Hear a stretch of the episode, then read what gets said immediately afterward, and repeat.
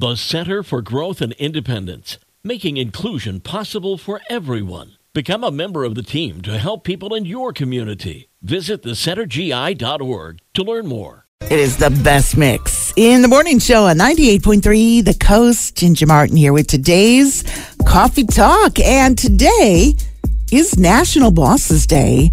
So if you have a good one, uh, it might be nice to swing by Dunkin' on your way to work, pick up some donuts, get a card at the drugstore so everybody at the office can sign it.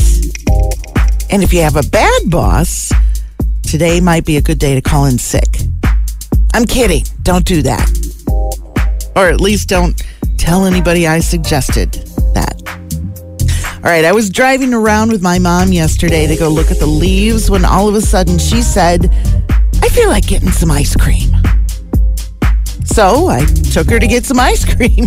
Thought it was pretty cute until I read this story this morning that a new study found that one in seven people worldwide are addicted to ultra processed foods like ice cream and potato chips.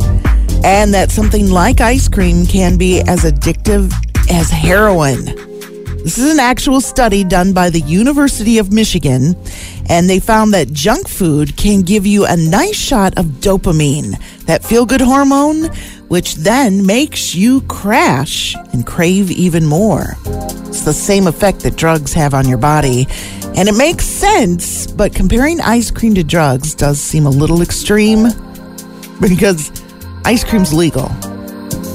But that pumpkin cinnamon scoop was so good. I'm not going to lie, I got me thinking about it again today.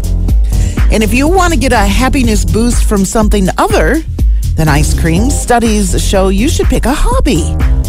Researchers in the UK found that people who have hobbies tend to be happier, less depressed, and more satisfied with their life as they get older.